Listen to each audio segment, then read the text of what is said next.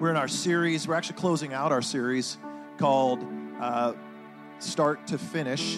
We all want to start strong and finish well. What are you thinking about for 2020? Turn to somebody and ask them, What are you thinking about for 2020? What are you thinking about for 2020? Don't, don't you hate when people do that? You've not been thinking about it? You're like, I don't know. I'm not even a month in yet. Give me, give me some time. Like for me, I'm different, man. I've already got my plan. I've been on a prayer retreat all week. I've got my life plan all done. And I, have been not only thinking about today, I've been thinking about the next decade for our church. And God, over this prayer retreat, God has infused in me and, and put inside of me some things that I believe are key for us this year and key for this coming decade that He wants to unleash in your life and in the lives of those who aren't even here. So next week, be here for Vision Day. It's going to be good. Come on, tell somebody it's going to be good. It's going to be good. So this series is start to finish. So we we all want to start strong. Then we want to finish. Some of y'all aren't finishers, right? You know, I want I want to finish and so, this series, we've been looking at the life of Paul because if anybody started his ministry well and his walk with Christ well, it was Paul. If anybody finished well, I don't know many who, I just don't know many who finished like Paul. I'm like, he's a model. So, we modeled this series after the life of Paul. By the way, if you're new to church, Paul wrote most of the New Testament. Uh, They're letters to churches that he wrote. One of those letters he wrote to a young pastor named Timothy.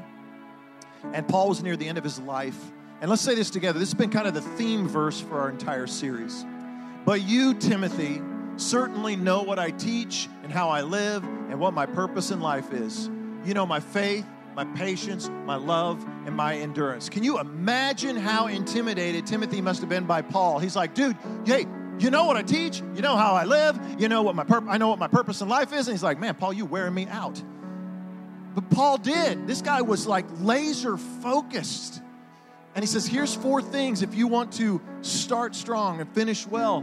You're going to need faith, you're going to need patience, you're going to need love, you're going to need endurance. We've been breaking these down every week in this series. If you missed any of the weeks, you'll get it on the podcast. It'll be online this week. You'll be able to get all the messages. Today, I want to talk to you about enduring to the end. Enduring to the end. So if you have a Bible, let's go to Acts the book of Acts. If you don't have a Bible, uh, YouVersion's a great app for you. I read out of the New Living Translation. Again, if you're new to the scriptures, um, I know most of you know this, but Acts was written by a guy named Luke. Luke was a follower of Jesus, and he wrote down the account of the early church. So, how the whole, how did Christianity get started? Book of Acts will tell you how it got started. So, Paul has all these letters. So, 1 Corinthians, 2 Corinthians, Galatians, Ephesians, Philippians, no, no, no. These are letters that he wrote to churches. What's cool about Acts, it takes you to the places and the time where he started those churches. So you can kind of put the two together. So in Acts 16, Luke is traveling with Paul and he writes this account. We'll start in verse 16. Acts 16, 16. Says, One day we were going down to the place of prayer we met a slave girl who had a spirit that enabled her to tell the future, so she was demon possessed. She earned a, a, lot of money for her masters by telling fortunes. So there's these men, and they're taking advantage and abusing this young woman. And she followed Paul and the rest of us, shouting, uh, "These men are servants of the Most High God, and they have come to tell how you tell you how to be saved." This is not. They're not. She's not doing this in a in a good way. Remember, she's demon possessed, so she's kind of mocking Paul. It's getting irritating. It says this went on day after day after day until Paul got so exasperated. You ever been exasperated? he was exasperated. So he turned and he said to the demon, not to the girl, but to the demon, I command you in the name of Jesus Christ to come out of her. Instantly it left her. And if you know this story, it's not going to get better. It's actually it's going to get rough because her master's hopes of wealth were now shattered. They grabbed Paul and Silas, dragged them before the authorities in the marketplace, made a bunch of accusations against them. Verse 22 says, A mob formed against Paul and Silas. The city officials ordered them stripped, beaten with wooden rods. I've had a bad day, but I ain't had that bad of a day. Beaten with wooden rods, severely beaten thrown into prison. Oh, but not just in the prison. The jailer wanted to make sure they didn't escape. So the jailer put them in the inner dungeon, clamped their feet in the stocks, and around midnight, my mama always said, nothing good happens after midnight. She was wrong according to the Bible. Around midnight, Paul and Silas were praying and they were singing hymns to God, and the other prisoners, they were listening, and suddenly, somebody say, suddenly, suddenly, that's how quickly your circumstances can change. Suddenly, there was a massive earthquake. The prison was shaken to its foundations. All the doors, all the doors immediately flew open. The chains of every prisoner, every prisoner fell off. The jailer woke up. This kind of freaked him out. He thought the prisoners were escaping. He tries to go, goes to kill himself, but Paul says, Stop, don't kill yourself. We're all here. Nobody's left. We're all here. Paul could have made a run for it, could have taken off, taken care of himself and Silas, like this is our opportunity. Are you kidding me? Like this is his moment. This is his opportunity. You're gonna you're gonna die. He's like, no, I'm, I'm staying right here because this jailer needs me. So this guy says, the jailer says to him, What do I got to do to be saved? And they said, Believe in the Lord Jesus Christ, you'll be saved along with everyone in your household. So they shared the Lord with him, with all who lived in the household. Even, even at that hour of the night, the jailer cared for them and washed their wounds. And this is the good news. Then he and everyone in his household were immediately baptized. Father, thank you and help us to endure till the end. Speak to us. Church, right now, just in this moment, ask God, speak to me. Speak to me, God. Help me. In Jesus' name. And everybody said, Amen. All right, you may be seated. So, endurance sounds really noble uh, until you have to endure. Anybody? Amen. Come on, God's people. Anybody? It is, oh yeah, endurance. Oh, it's amazing until you're the one that has to endure. And then it's just it's so difficult. Uh, many of you know I've talked about my, my father in law. He's 91 years old. He's at the Claremore Veterans Home, and he is a um, Korean War veteran. He got the Bronze Star. Can we just honor our veterans for a moment? Just come on. Can we just love on our veterans? Thank our veterans. Like the pictures I've seen of where this guy was, like there's some battle called the Punch Bowl I'd never heard of before, and I mean it was one of the bloodiest battles ever. That's why they called it the Punch Bowl. He was there at that at that battle and around that area. I saw this picture of him. He's got this cool hard hat on. He's got like a M16 something or other on him, and I'm like, man, you are bad to the bone. And, and so, but he, as a, as a veteran, he is in the Veteran Center, and Laura's mom has discovered that he is not receiving all of the benefits that he is entitled to for being a veteran of a foreign war. And so she learned about that. She decided, well, you know, he can't fight for himself, so we're gonna we're gonna fight for him, which is what I love about people who who really fight and go to battle for our veterans who can't fight for themselves. That's just uh, now that I'm in that battle and I'm in that fight, I'm just uh, humbled by the people that do that.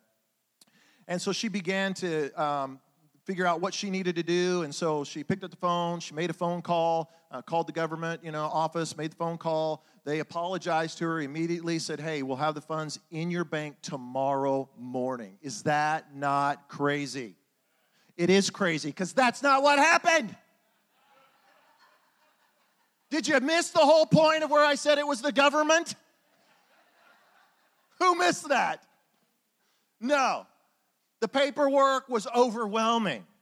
I mean, she, oh, you need this documentation, and oh, now once you, oh, you have this and you're going, you need this benefit. Well, then we've got to know about this over here, and you'll need to have proof of this, and he'll he'll have to sign this. Oh, we know he's in the veterans home, but you still got to get him to sign it, and, and then we need to have. And it just got so overwhelming to her. She's like, never mind.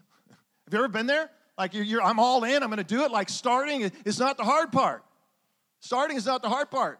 Staying the course is. And so she's like, I don't know. And so she, we encourage her, and she's like, all right. So she fills out the paperwork, and then, and then you have to go to a, a veterans officer, and a veterans officer is an advocate for veterans. And so they will help you with your benefits or whatever needs that you have as a veteran. And so she went to see the veterans officer and was shocked at how abusive this officer was back to her. He began to belittle her, berate her, raise his voice and be antagonistic towards her and say, What do you think you're doing? You, can't get, you ain't gonna get this, you're not gonna get that. I'm not even gonna file for that. What do you think? You're wasting my time. She was so taken back. Laura's, Laura was there, her brother was there. They were so taken back, it brought her to tears, and they left. They were, they were shocked and, and in shock. And, and, and she's like, I'm done. I'm not doing this. I, I, don't, I, don't, I don't need this.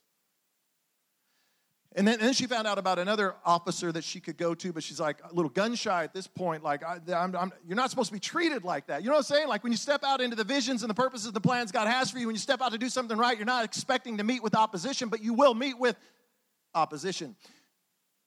So she heard about a, another veterans officer, and all right, I'll, I'll try. And this guy actually turned out to be a very nice gentleman, very nice man. And he said, I'll help you. And and he took the paperwork and he began to file it but problem was is he was completely overwhelmed with the caseload it's so many that he really couldn't get to it nothing ever came of it at this point she just says forget i'm, I'm done and one day she is talking to another wife of a veteran and she said hey i know of this advocate uh, the officer in, and he runs a nonprofit in oklahoma city and he helps veterans all over the United States.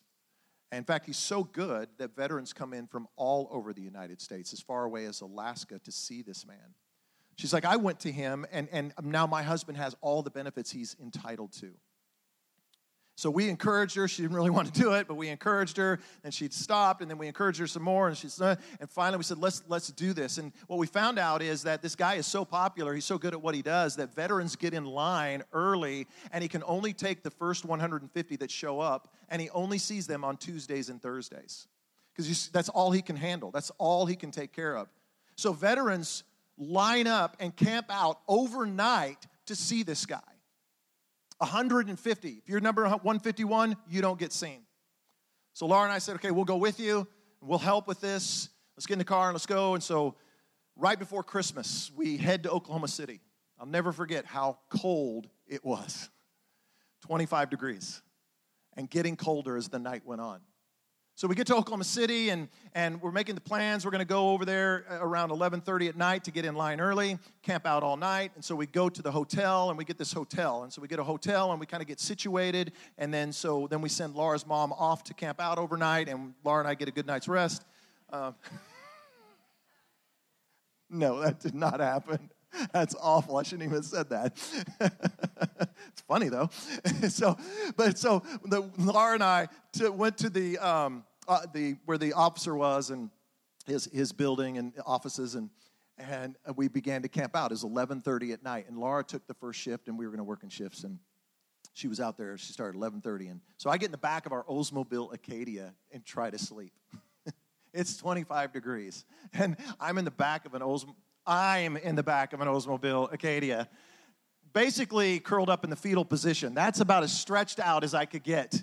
It was miserable. Finally, about one o'clock in the morning, Laura comes to the car and she said, Hey, it's getting colder. It's getting so cold that the veterans were, everybody's just kind of putting their chairs out and saving their own place in line. At this point, there's probably, we're number 26, and there's probably 40 or so in line already, and it's like 1 a.m. And so she gets in the Oldsmobile Acadia with me, which makes it even easier to sleep. So we try, and by 3 a.m., we just give up. My back is killing me. My hip is completely numb all the way down my kneecap through my ankle. I can't feel anything. And we have to, at this point, Laura's got to go and get her mom at the, at the hotel because they begin to let the veterans in at 4 a.m. So I said, okay, I'll go out and I'll sit and I'll wait. So I go out and I sit, and I'm sitting there and I'm looking around at these veterans. At this point, it's probably 18 degrees out there. I am freezing. I'm sitting in this chair. I am just brutally cold. And these, these are veterans of foreign wars. So these guys, they're walking around with, in sleeveless t shirts with like a eagle on it with talons, grabbing an American flag, smoking Marlboros. It ain't cold out here. I'm like, no, it's cold out here. I'm like, I don't care. I'm cold. Well, I grabbed a blanket. I grabbed the wrong blanket. Uh, I grabbed a grandma quilt. So I pull this grandma quilt over me, the one with the patches on it. You know what I'm talking about? That's when the veterans looked at me and I was completely found out. Okay, we got a poser. And I was like, I don't care. I'm freezing. And then I went down to the convenience store, got a pack of camels, and rolled them up in my sleeve and was like, Yeah, I got this. That's right. 4 a.m. rolls around, they let us in. There's over 150 veterans sitting in all these chairs waiting to see all of the volunteers and people that are working with this veterans um, officer. 6 a.m., get called up. We go up and we see the, the volunteer, and I'll never forget what he said to us. See, one thing he says, We're going to be able to help you. We're going to help you.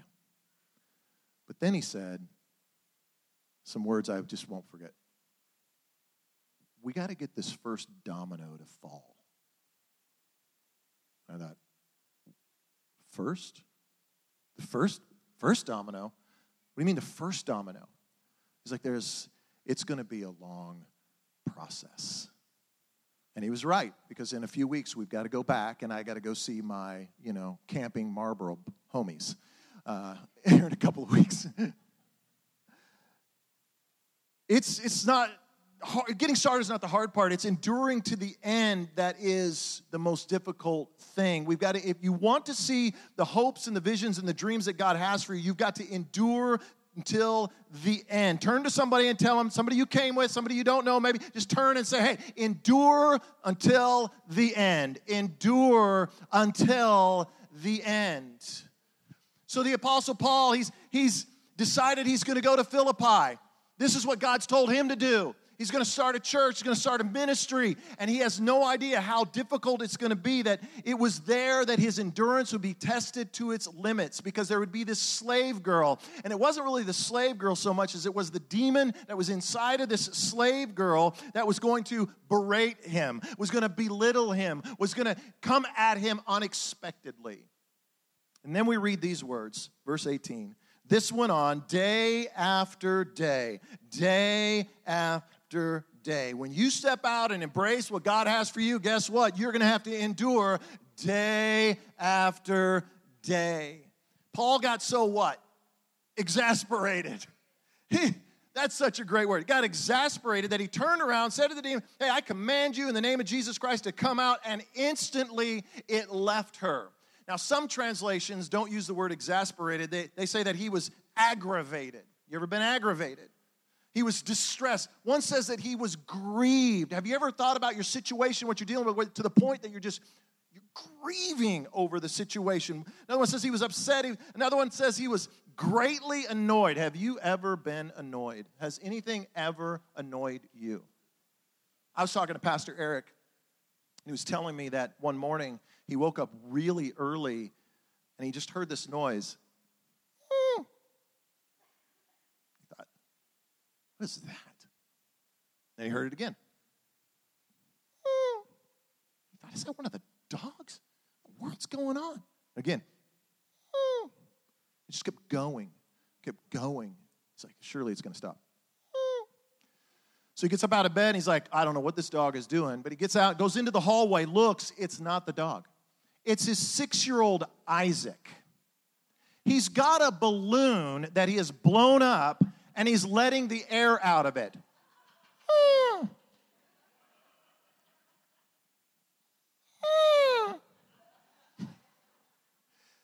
It's not the little things that take you, I mean, it's not the big things that take you out. It's always the little things that take you out, isn't it? Like you just, you ever gotten just to the point where I can't take it anymore? I'm done. I'm over. Forget it. That's it. No more. This is Paul. Paul is at that point. I've had it. No more. He had, and, and what's crazy is he had no idea that his actions, although good, they're good, he had no idea he was about to make the situation even worse. Like, have you ever tried to fix something only to make it worse? This happens to me every time I try to fix something around the house. Oh, that's a leaky faucet. I can handle that.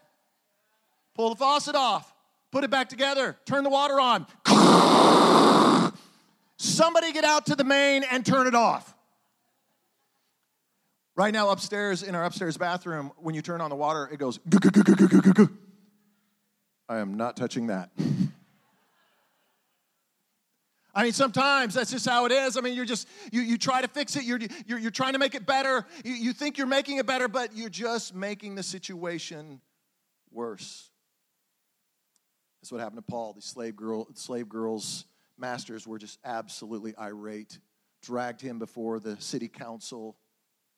Then it says this that a, that a mob forms against him. Oh, and if that's not bad enough, then he's oh he's stripped and he's he's not just beaten, he's, oh, he's, he's severely beaten with a wooden rod. Oh, oh, and that's we're not done with you yet, Paul. No. Oh, and then, then they then they threw him into into jail, and oh, we're not just into jail. Now we're actually going to take you down to the inner dungeon. Now the way the Roman jails worked is the inner dungeon was down in the in the bottom of the jail, down uh, uh, in the cellar area, no light, completely dark, damp. And then they said, "Oh, that's not. You know what? He might escape." let you tell you what let's take paul and silas let's put them in stocks and so what the romans would do is they would put stocks on their legs which meant that they could not stand they had to sit down and if they wanted any relief at all paul and silas they would have to lay down on the bruises and beating of their back this is where paul finds himself man as 2020 begins aren't we all full of hopes and dreams and plans and visions and excitement. And, and man, I, am I'm, I'm optimistic. I mean, God's going to do it. Breakthrough is coming. I know it. I know it's going to happen. But here's the truth is that there will be difficult days. There will be some dark nights. There will be times of desperation like it was for Paul and Silas. And we all want to skip over dark and desperate and get to destiny, right? I know I do. Give me destiny. Show me destiny, not desperation, not darkness. I want to skip over that. I, I want to get to what is good. But here, I want you to write this down. This is so important for you to write down. I've got to endure the dark to get to my destiny. I've got to endure the dark to get to my destiny. In other, in other words, I've got to keep moving. I've got to keep trusting. I've got to keep believing. I've got to endure. The writer of Hebrews said it this way in Hebrews 10:36. He said, "Patient endurance is what you need now." Oh, aren't you glad you came to church today? That's some encouraging words right there. Whippy! Like, it's not enough that you could have just said, hey, patience is what you need right now. I just need a little bit of patience. You know what? Endurance. You just need endurance. No, the writer says, no, he, he's got to up it to another level. You need patient endurance. I don't even know what that is. That's insane. That's another level. I don't even know how you get there. But the writer says patient endurance is what you need so that you will continue to do God's will. You want to see the purposes and plans and the destinies and the dreams and the things you're thinking about for this year and even this decade. You want to see it come about, but it won't come about unless you patiently endure. That's the only way you will see it happen. In fact, the writer of Hebrews says it this way then, somebody say, then then, then you will receive all that He has promised. And I, I want to plant and reap a harvest. I don't want to plant and reap a struggle. I don't want to, I want to plant and then, whoa, it's harvest season. I don't want to plant and then just get, what is this? I planted, I I came to church. I believed the promise. I stood on the promise. I prayed and I and, and I planted it and I should harvest it, right? Wrong. Talk to any farmer, any farmer. I, I, I don't know anything about farming. I've never farmed. I don't really know any farmers. I can I've Googled it and I might be wrong, but I'm pretty sure this is how it works. What a farmer does is he goes out and plants and he doesn't immediately harvest.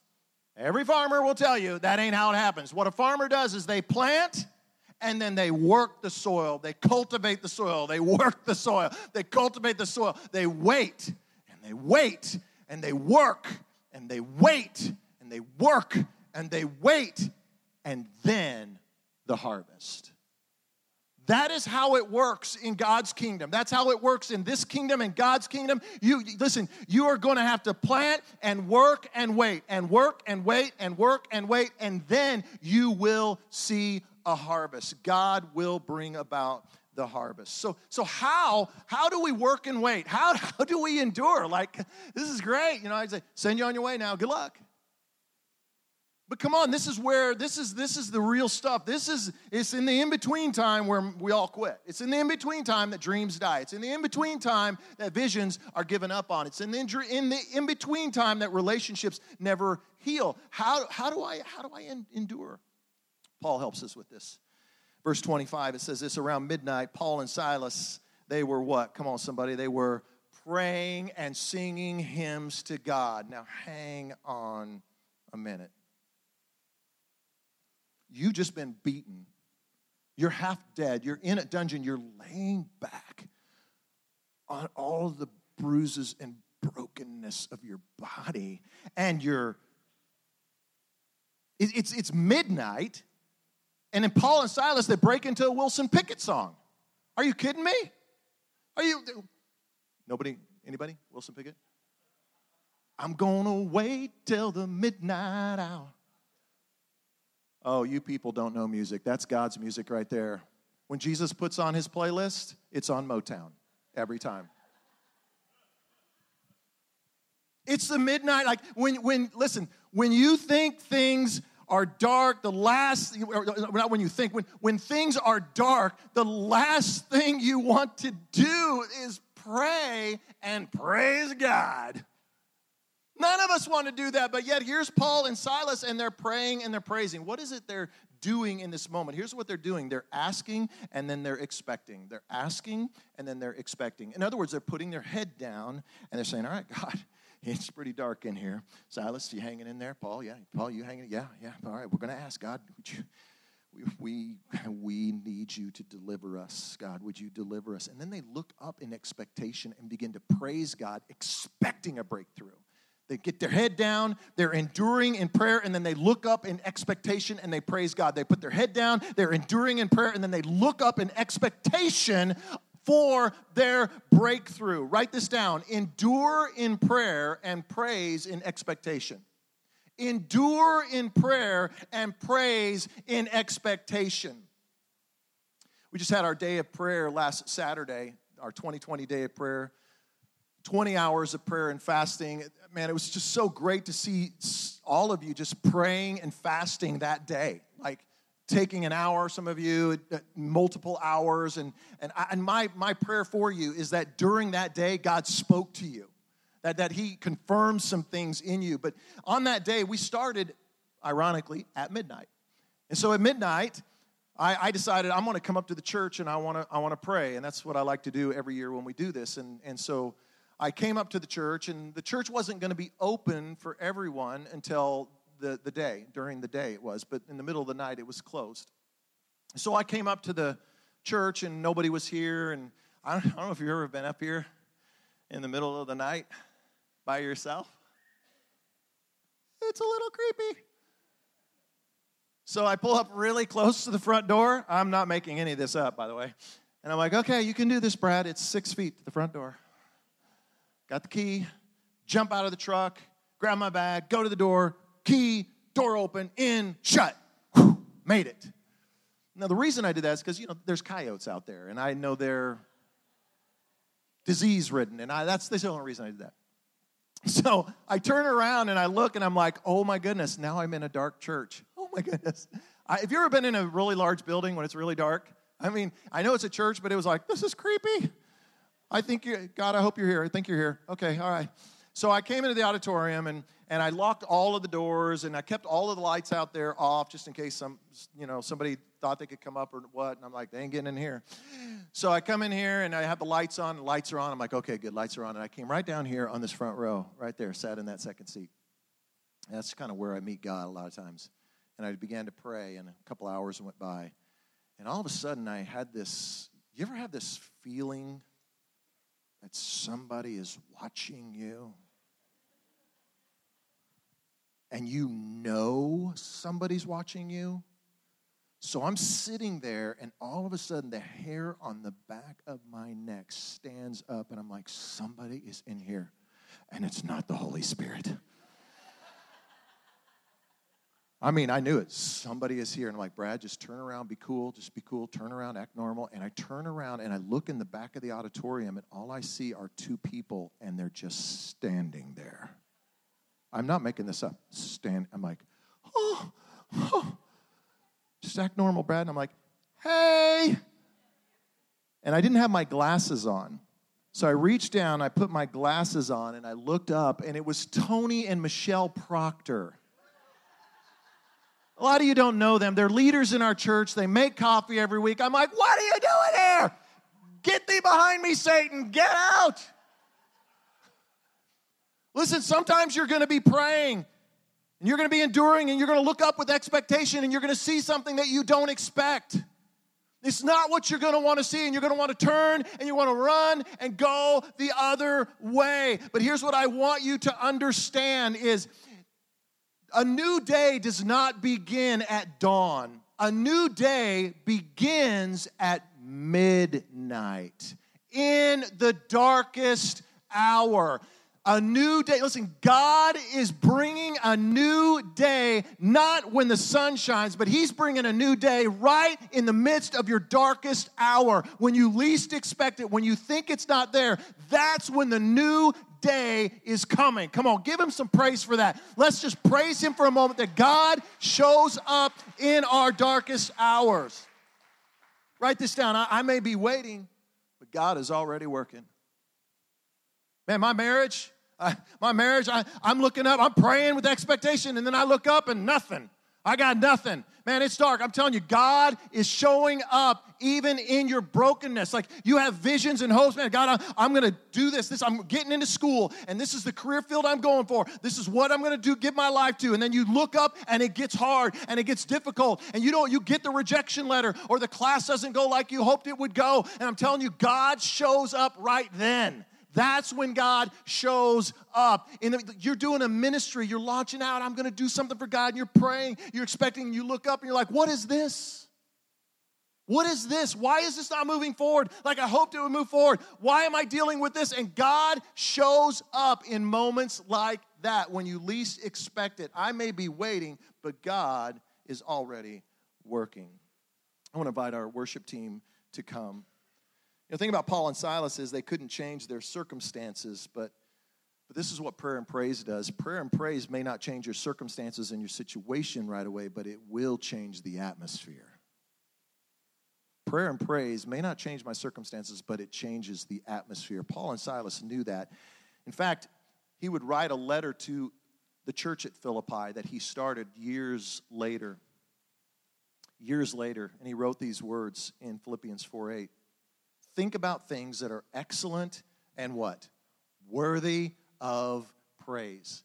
I got to wonder if Paul, when he wrote those words, if he wasn't thinking back to that time when he was in that dungeon, when he was in those stocks and he was sitting there with Silas. And I got to wonder if he's like, oh, I remember, we, man, whew, think about things that are excellent and worthy of praise. Come on, Silas. Man, man this is killing me. I, man, I, I think think about things that are excellent and worthy of praise and looking up and the situation's not changing. He puts his head back, man. Think about things that are worthy and excellent, excellent and worthy of praise. Like, here's what happens when you begin to praise God in the dark, endurance begins to rise up. When I praise God in the dark, endurance rises up. Many of you know that Laura deals with chronic pain, and it's it's difficult for her, especially getting out of bed in the morning. It's really hard. So a couple years ago, she said, You know, I'm going to try to change my mindset. And she said, I'm going to start listening to positive music. And so she um, put on the um, gospel according to the trolls,